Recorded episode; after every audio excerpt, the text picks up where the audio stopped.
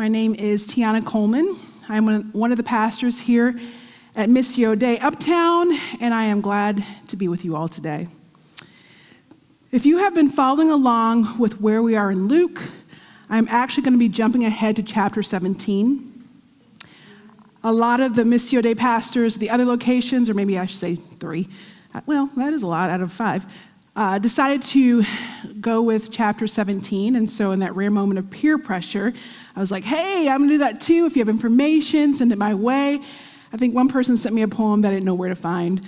So, I did my own research with the help of a friend who often sends me information. So, yeah, it didn't totally work to my advantage, but I do love this passage, so glad to preach on it.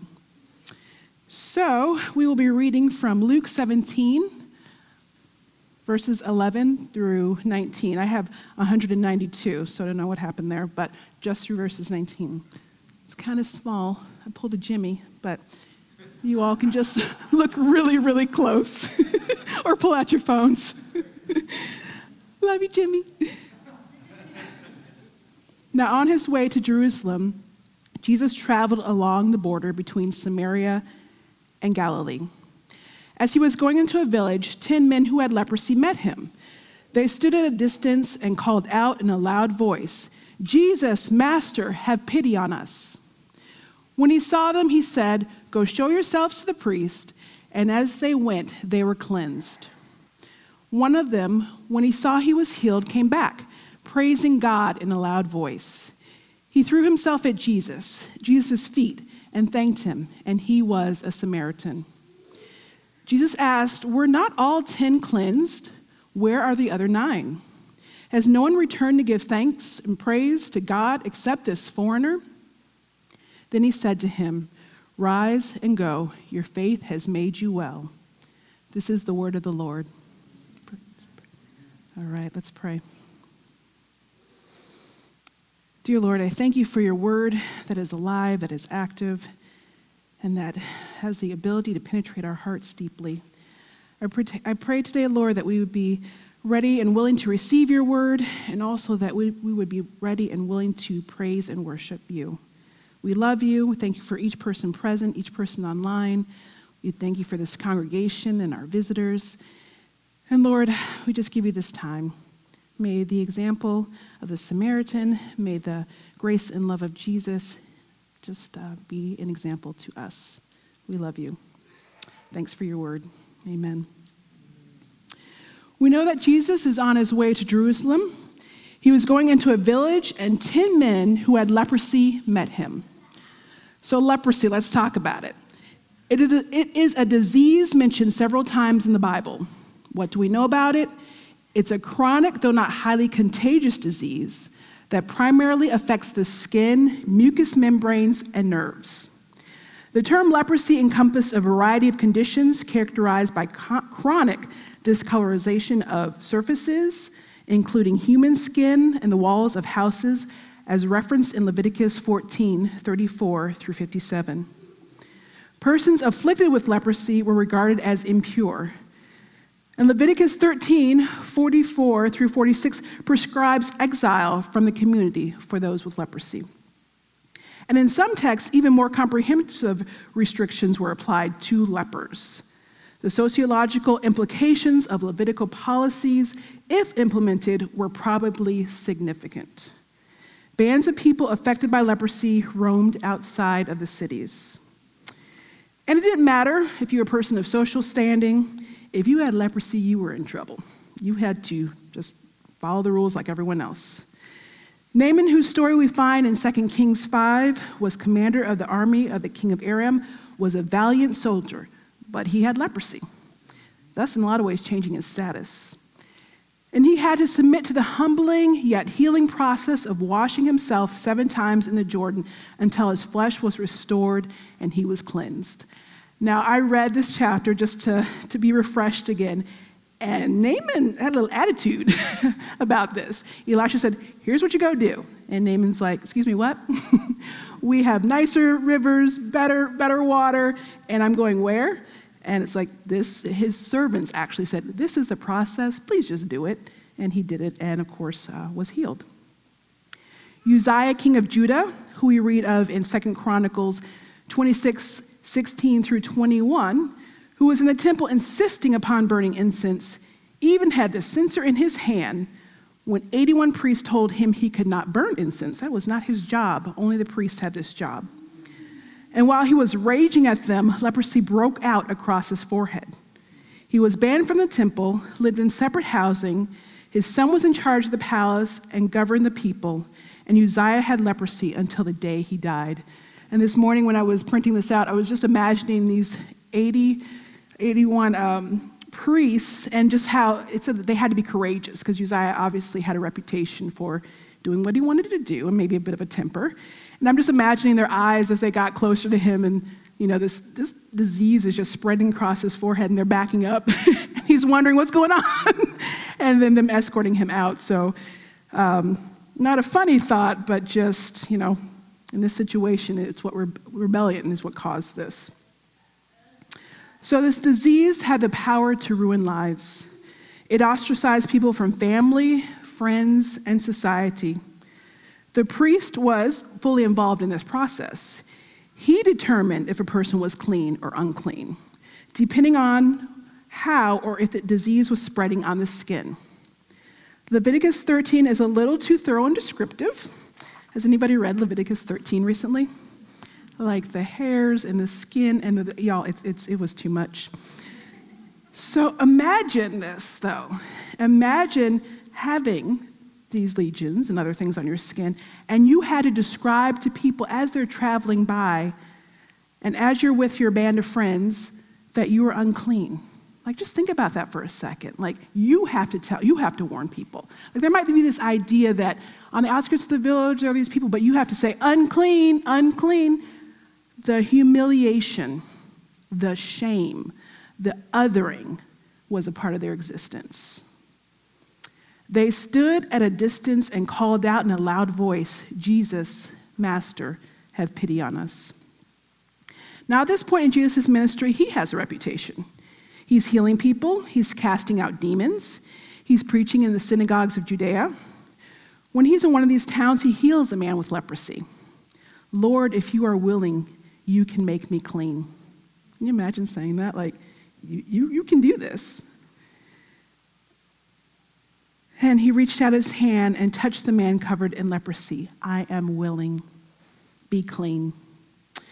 A powerful, powerful story of a diseased man who may have not known touch in years is both touched and healed by a willing Jesus. That's love. He's also eating with sinners. He calls 12 men to join in his ministry. He's telling people to love their enemies, and he's really meaning love your enemies. He's raising people from the dead and he's telling stories to crowds of people.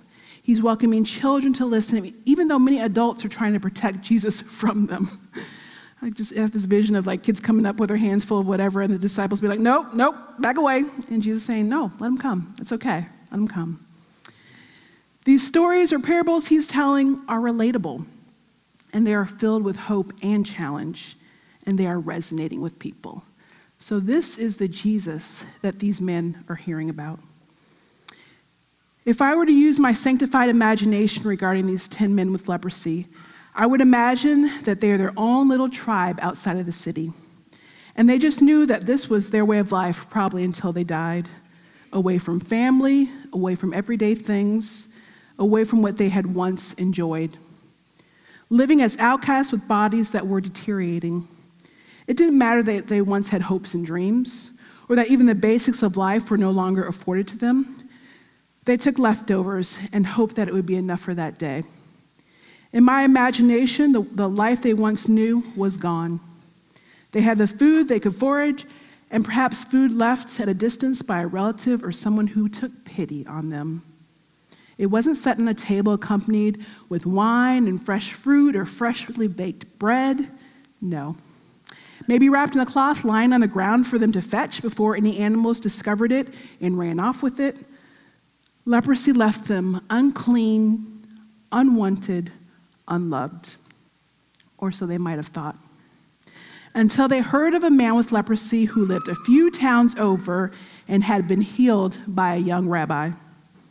Someone who spoke truth and love and brought healing. I imagine they all prayed that his traveling would lead him to the outskirts of the town where they dwelled. However, their story unfolded, Scripture assures us, assures us that they yelled from a distance and Jesus responded Go, show yourselves to the priest. And as they went, they were cleansed.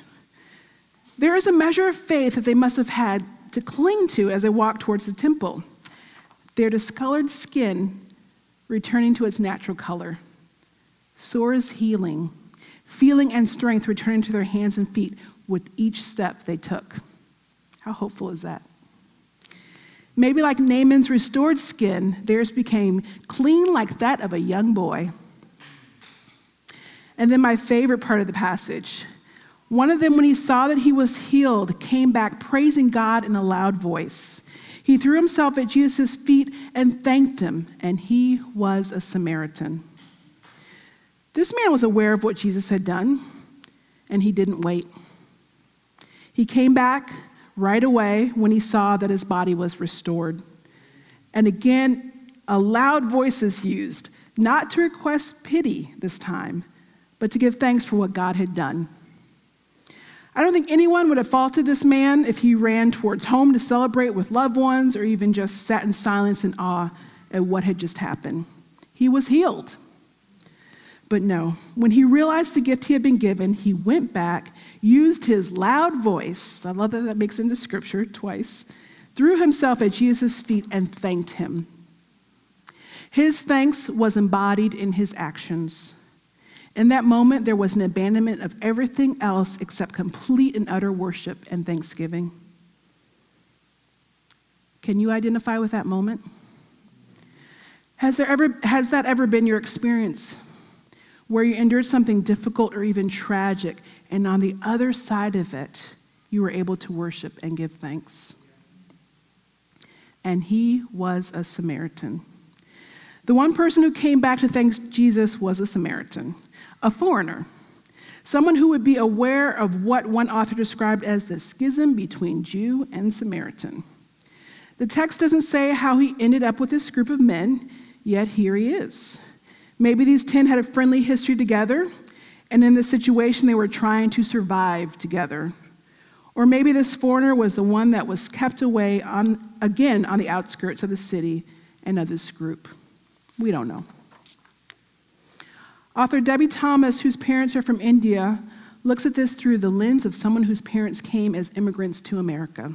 She writes, on its, face, our go- on its face, our gospel story this week is about thankfulness. As he journeys to Jerusalem, Jesus heals 10 lepers and sends them on their way. One returns to Jesus to express his gratitude, and he alone of the 10 expresses the full joy of salvation. Clearly, there is something about the practice of thankfulness that enlarges, blesses, and restores us. The leper's lavish display of gratitude and the commendation he receives from Jesus in return demonstrate that we are created to recognize life as a divine gift and to find our salvation at the feet of the giver. But this gospel story is about more than gratitude. It is about the gratitude of a foreigner who receives welcome.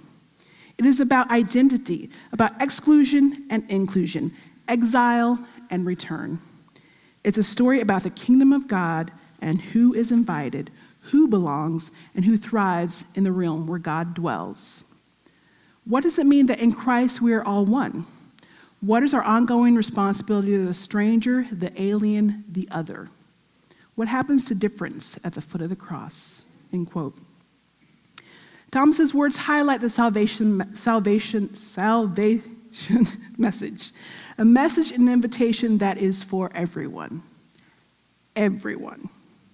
In verses 17 and 18, when Jesus asks, Were not all ten cleansed? Where are the other nine? Has no one returned to give praise to God except a foreigner? There is a question about gratitude as well as questioning those who are not foreign but have been given this great gift and should know better. Yes, their bodies have been healed, but they have also literally been given a new and restored life. So then the foreigner is told, Rise and go, your faith has made you well. Jesus invites him into something so much more. he gives him so much more. Debie Thomas continues with So when Jesus heals their leprosy, he doesn't merely cure their bodies, he restores their identities. He enables their safe return to all that makes us fully human family, community, companionship, and intimacy. In healing their withered skin and numb limbs, he releases them to feel again, to embrace and be embraced, to worship in community, to proclaim all the social and spiritual ties their disease steals from them. In other words, Jesus enters a no man's land, a land of no belonging, and hands out 10 unblemished passports. He invites 10 exiles home. Seen from this angle, the 10th leper's response to Jesus resonates differently. Yes, it's an expression of gratitude for healing, but it's also the expression of deeper and truer belonging. What we see in the Samaritan's full hearted praise and devotion is the intimate relationship between desperation and faith, between yearning and gratitude, between high stakes and deep love. Ten lepers are healed. But only the one who has nowhere else to go, nothing left to lose, and everything in the world to gain returns to Jesus. Only the one who could take nothing for granted falls in love. I love that. Only the one who longs body and soul to find a home for this whole for his whole self receives salvation. End quote. I'm quoting Debie a lot because it's just so good. at least I didn't read you the whole article. And looking at this text, we can pretty quickly see what is being displayed asking, receiving love, restoration of bodies, and singular praise and thanksgiving from a foreigner, and then the ultimate gift of salvation. I also read from Debie Thomas's article, A Foreigner's Praise, which I recommend you read in its entirety, A Foreigner's Praise, pretty easy to remember, which gave a glimpse into the foreigner in this story as well as what it means for all of us to be included in relationship with Jesus. So, how does this story sit with you? I'm convinced there is something here for each of us. As I was preparing for today, that was a question I asked myself, and I think the answer was twofold. I consider myself a fairly thankful person.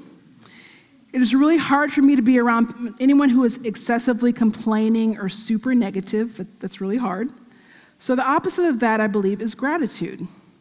However, I can suspend my gratitude when things are hard. And I'm a justifier. Does anybody know what a justifier is? Someone who justifies things. I don't know if that's eight thing, I don't know what that is, but it's a thing, a human thing, a flesh thing. I'm going to be able to justify why gratitude can be suspended or delayed. I am good at this. In 1 Thessalonians 5 16 through 18, Jesus, it says, Rejoice always, pray continually, give thanks in all circumstances for this is God's will for you in Christ Jesus. I'm going to read that again because our room is active. Rejoice always. Think about that. Pray continually. So that means nonstop. Give thanks in all circumstances. Anybody going through anything hard right now? All circumstances. It's not limited, folks. There's no fine print saying, except for when, all circumstances. For this is God's will for you in Christ Jesus. God wills us to be thankful in all things. It's hard, though. I look at the one who came back to Jesus. He was immediate in his actions. Obviously, we don't negate what is difficult, real heartache, or trying times. It's not a fakey happiness that I'm referring to, it's something deeper. The knowledge that God is good, that He sees me even when life is overwhelming or uncertain, that He is aware of everything that is going on, and He's walking with me. And I'm completely known by Him, and He loves me still. Like He knows all the stuff, and He loves me still. The gratitude I'm talking about is seated deep in that knowledge. The other thing that really spoke to me, and this one stood out earlier last week after I read this passage once God's love is inclusive. Sometimes when I'm reading scripture, I'll get a smirk on my face because I think certain things are written just because he knows we need a little bit of a nudge. That reminder that was written to broken people, and in that, there's a reminder that is written to broken people and that we're exceedingly loved in that little nudge. So when I read, He was a Samaritan, I read it as someone else came back, the other, the outcast. Take note and be challenged by that. So he's, he's letting it be known like, it wasn't y'all over here, it was this, this foreigner, this outsider. So notice that. And know that God's love is big enough to include all of us. He's not a God of scarcity. That's our problem. We're scarce in our love, but not God. He is willing to love everyone and invites everyone. So, for the next couple of minutes, review this story in your mind and ask what is it you want God for me to hear today and live into going forward? Is it about gratitude? Is it about how God sees you, that this message of inclusion is for you? Or perhaps you're being challenged by this foreigner, his example of praise, or even the, remainder, the reminder of Jesus as someone who includes. How does the story of the 10 lepers, only what, nine verses in the Bible, but so powerful, how does that hit you in your life, where you're at? Let's take a couple minutes and just sit with that, and then I'll pray for us.